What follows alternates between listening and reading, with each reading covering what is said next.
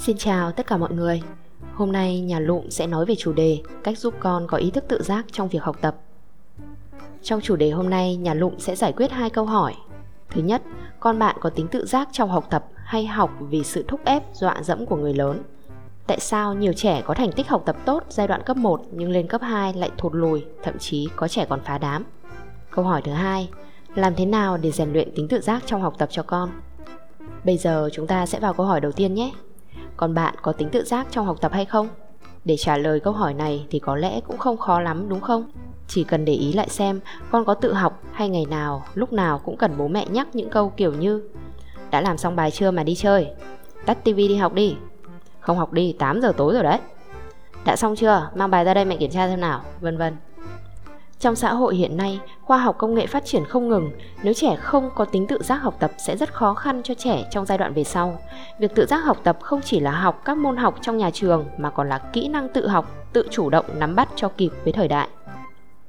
Những trẻ không rèn luyện được tính tự giác thường là những trẻ thiếu ý chí nghị lực. Khi gặp khó khăn hoặc khi không có người nhắc nhở, có thể trẻ sẽ buông bỏ không làm, không học, không có ý chí vươn lên nữa. Tại sao nhà lụm lại nêu vấn đề thành tích học tập tốt ở giai đoạn cấp 1 ở trẻ? Ở giai đoạn đầu đời này, nếu trẻ thật sự có thành tích học tập tốt dựa vào tính tự giác thì đó là điều rất tốt. Nhưng nếu vì sự bắt ép học cùng lịch học thêm dày đặc thì đó lại là điều đáng lo. Ở giai đoạn đầu đời, trẻ vẫn còn nhỏ, mặc dù đã có những suy nghĩ phản biện nhưng nó chưa chuyển hóa thành hành động. Khi bố mẹ thúc giục và bắt ép học hay làm gì đó, trẻ vẫn sẽ làm theo, nhưng vẫn đứa trẻ đó, sau khi đến giai đoạn dậy thì, trẻ sẽ chuyển hóa tâm lý phản kháng đó thành hành động như bỏ học, trốn học, có các hành vi tiêu cực, cố tình làm trái ý cha mẹ, thậm chí bỏ nhà đi. Đây là hệ quả của việc bị dồn nén quá lâu. Xin hỏi, ngày trước các bậc phụ huynh có cần ai nhắc nhở về việc học của mình không? Cha mẹ lại nói, không cần ai nhắc nhở, nhưng ngày xưa ít cám dỗ với trẻ em hơn. Giờ xảy ra là y như rằng lại thấy con chơi không chú ý vào học, mà phải học cho bằng bạn bằng bè, học thì sau này mới có tương lai. Nhà lụm đảm bảo rằng nếu như bạn tạo được một động lực nào đó cho con, rèn được tính tự giác trong học tập cho con, thì cho dù có cám dỗ, con bạn cũng sẽ không bị ngã vào đâu. Và chắc chắn con sẽ biết cách sắp xếp thời gian sao cho phù hợp để vừa có thể hoàn thành việc học, vừa có thời gian cho những sở thích khác. Vậy, làm sao để con có tính tự giác trong học tập? 1. Hãy rèn cho trẻ tính tự giác trong cuộc sống hàng ngày. Tính tự giác trong học tập chỉ là một phần trong việc rèn luyện tính tự giác của trẻ. Nếu muốn con có sự tự giác trong học tập, trước hết cha mẹ hãy rèn cho con tính tự giác trong cuộc sống hàng ngày ngay từ khi còn nhỏ.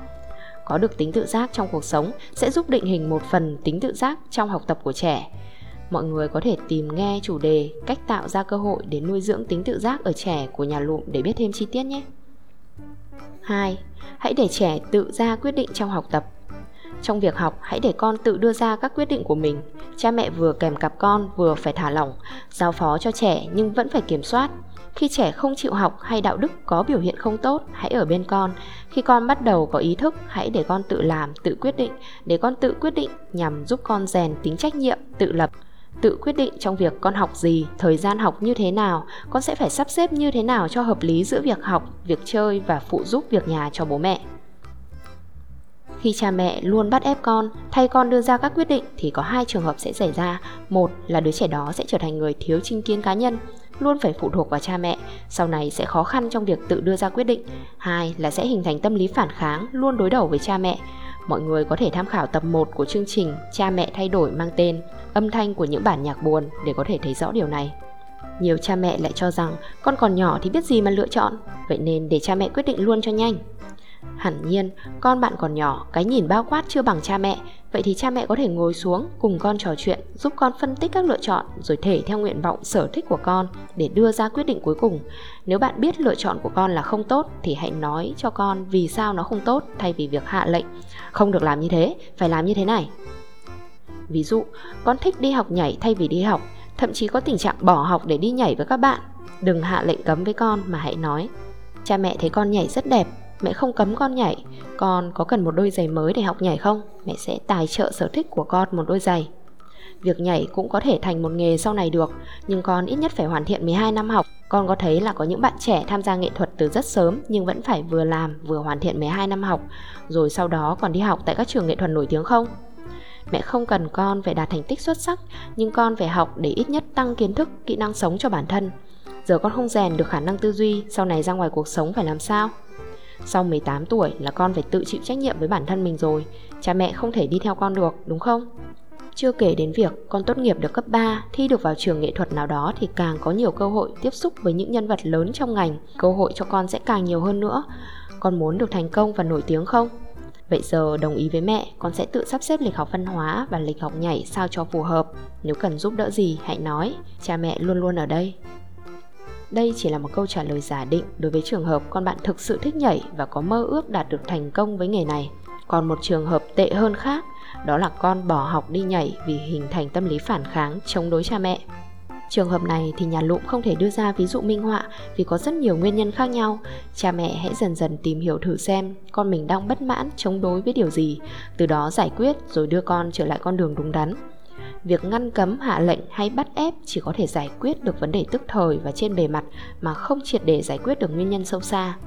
Không còn cách nào khác, cha mẹ sẽ phải ở bên quan sát và thấu hiểu cho con của mình. Trẻ cần một người thấu hiểu chứ không cần một người chỉ trích. Về chuyện để trẻ tự sắp xếp lịch học, bạn hãy để trẻ tự sắp xếp lịch học ngay từ những ngày đầu học lớp 1. Cùng con trò chuyện xem giờ nào học là phù hợp nhất, để con tự chọn ra một khung giờ và tự chủ động thực hiện đúng theo khung giờ đó. Hình thành thói quen từ nhỏ sẽ dễ dàng hơn nhiều cho các bậc phụ huynh. Bạn có thể nói chuyện với con. Hôm nay đi học con có thấy mệt lắm không? Con học được những gì? Con có thêm được người bạn mới nào chưa? Thế hôm nay có nhiều bài tập về nhà không? Giờ đi học là ngày nào cũng sẽ có bài tập về nhà rồi.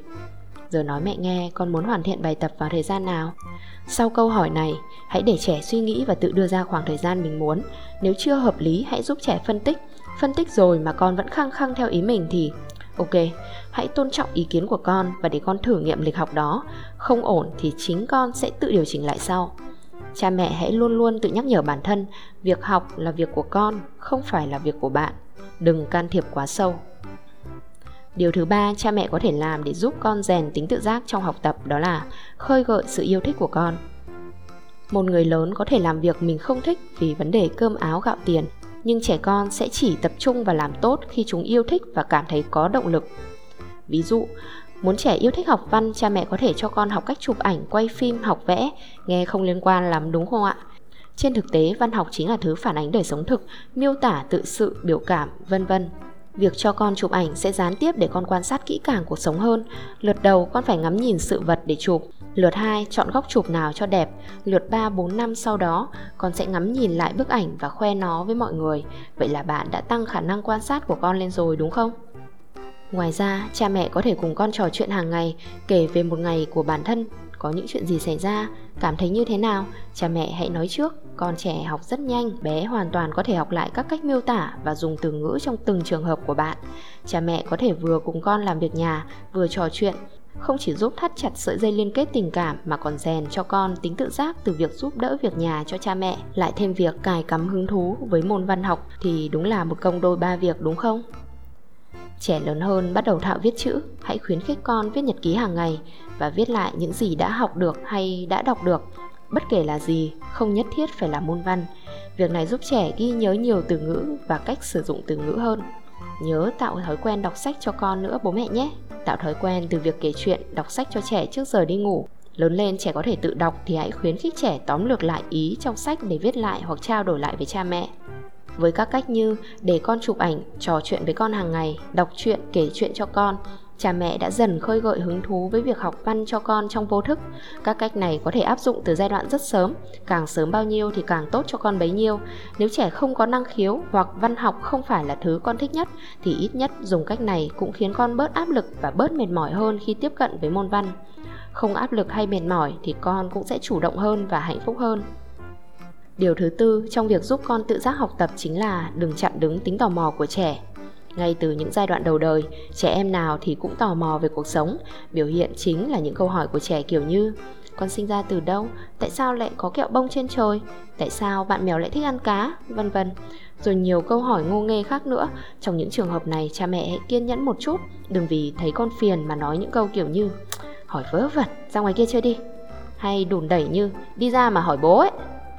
Những câu nói từ chối như trên sẽ khiến con thấy hụt hẫng, dần dần tính tò mò sẽ không còn nữa, mà không tò mò về thứ gì đó thì tại sao con lại phải tự giác tìm hiểu cơ chứ? Khi con còn nhỏ, hãy giải thích cho con và giải thích phải chuẩn cha mẹ nhé. Có thể sẽ phải tìm cách giải thích đơn giản đi để trẻ hiểu nhưng tuyệt đối không được đưa con thông tin sai lệch. Vì trong giai đoạn này, cha mẹ đưa thông tin gì là con tin tưởng và ghi nó vào bộ nhớ của mình luôn. Người lớn nếu chưa thể trả lời ngay thì hãy đưa cho con lời hứa, chờ bố mẹ xong việc rồi con với bố mẹ cùng tìm hiểu nhé. Sau đó nhớ phải thực hiện lời hứa của mình.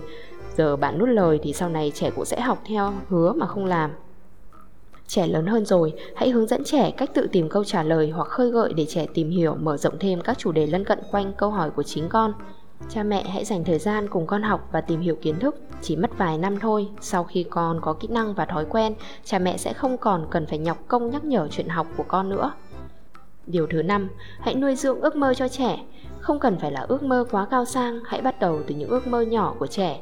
Trẻ có ước mơ cũng giống như việc có một đích đến, bất kể là cái đích gần hay xa thì điều này cũng sẽ cho trẻ động lực để tự giác học tập hơn. Tổng kết lại các cách giúp con rèn luyện tính tự giác trong học tập. 1. Trước hết, hãy rèn cho con tính tự giác trong cuộc sống hàng ngày. 2. Để con tự mình đưa ra quyết định trong học tập và tôn trọng quyết định của con. 3. Khơi gợi sự yêu thích trong học tập cho con. 4. Nuôi dưỡng tính tò mò, thích đặt câu hỏi và tự khám phá tìm hiểu câu trả lời của con ngay từ khi còn nhỏ. 5. Nuôi dưỡng ước mơ cho con bất kể nó là ước mơ lớn hay nhỏ. Hy vọng chủ đề hôm nay sẽ góp phần giúp ích cho các bậc cha mẹ. Cảm ơn mọi người đã lắng nghe. Hẹn gặp mọi người trong các chủ đề tiếp theo.